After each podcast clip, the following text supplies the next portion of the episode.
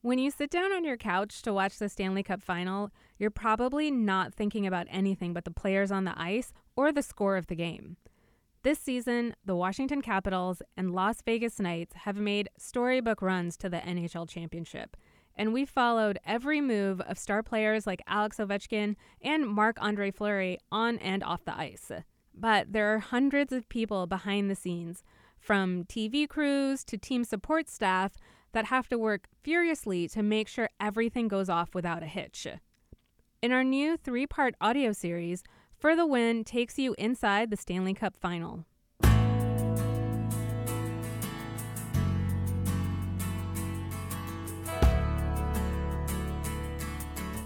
In this episode, we're going to pull back the curtain a little bit on how a Stanley Cup final comes together from three different perspectives.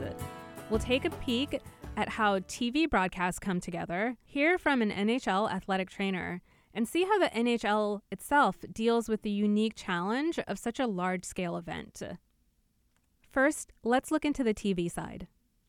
You may be watching the game at a bar or from your home, but you're mostly watching it on TV, and it takes a small army to pull off these live TV productions. The NHL network will produce about 70 hours of live pregame and post-game programming over the course of the Cup final.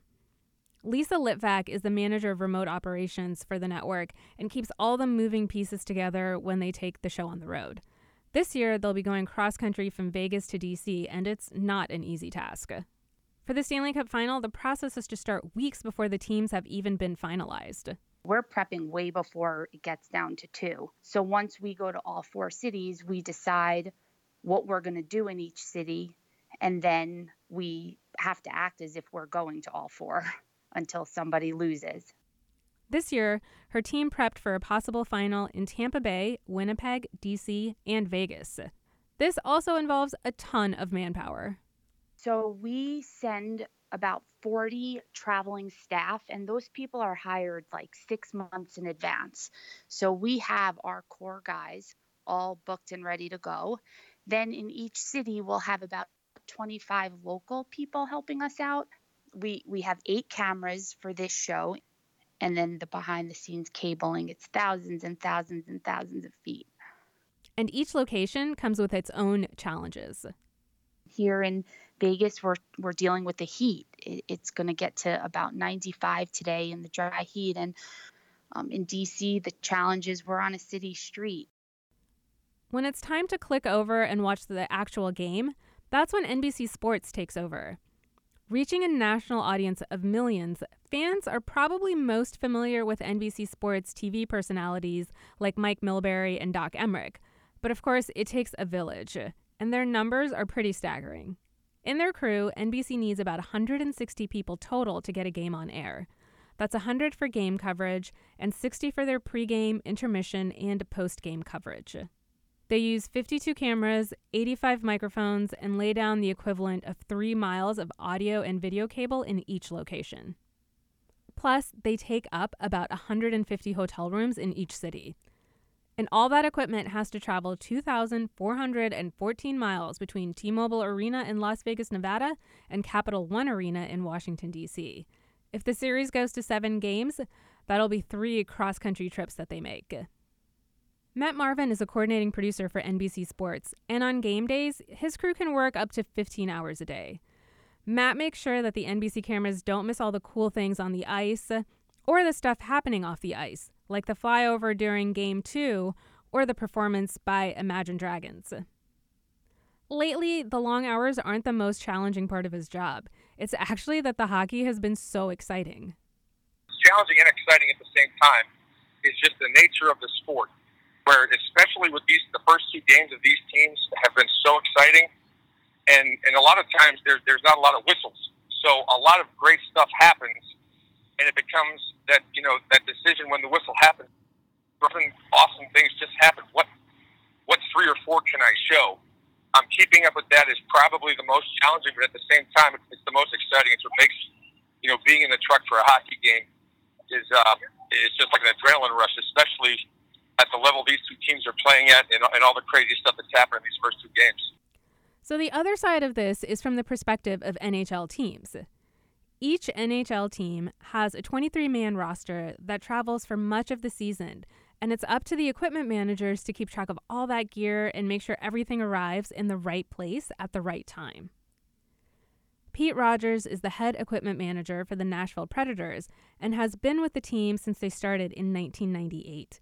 He's worked about 1,600 games with the Predators and has close to 2,300 major and minor league hockey games under his belt. That is a lot of hockey, and Pete knows what he's doing. You know, basically, our job is to make sure that the players don't have any equipment-related issues. You know, it's it's kind of it's kind of like mass organized chaos. Last year, the Predators went to the Stanley Cup final, so Pete has a great idea of what the Golden Knights and the Capitals are going through. The players are amped up. The coach, everybody's amped up a little bit more than normal because you know it's a, for most of the guys, you know, for, and for our team and our franchise, the finals was a once in a lifetime opportunity. You know, there's some teams that never never get to experience that, or some players that never get to experience it. With his staff of four, they put in about 16 hour days and start around 7 a.m. on game days. And they do everything from sharpen skates to getting jerseys ready to prepping the locker room for the athletes. During a typical game, Pete's staff is just always trying to stay one step ahead of the player and anticipate what their needs might be. The one thing this means is they have to be really attentive on the bench during games, or it can go wrong. Sometimes you'll see during a game the stick breaks you have to give them a stick, sometimes on the fly, sometimes uh, between the shift change. And it's important to be ready and alert on the bench, knowing if that happens. Um, you know, if a guy doesn't have a stick and he comes to the bench on the fly, you got to make sure you have that stick ready for him. I mean, it could result in an odd man rush going the wrong way, and you know, and the margin of error is so thin during the playoffs, and particularly the Stanley Cup Finals, that you've got to be prepared for any potential situation. But even with all that attention to detail, things can sometimes slip through the cracks.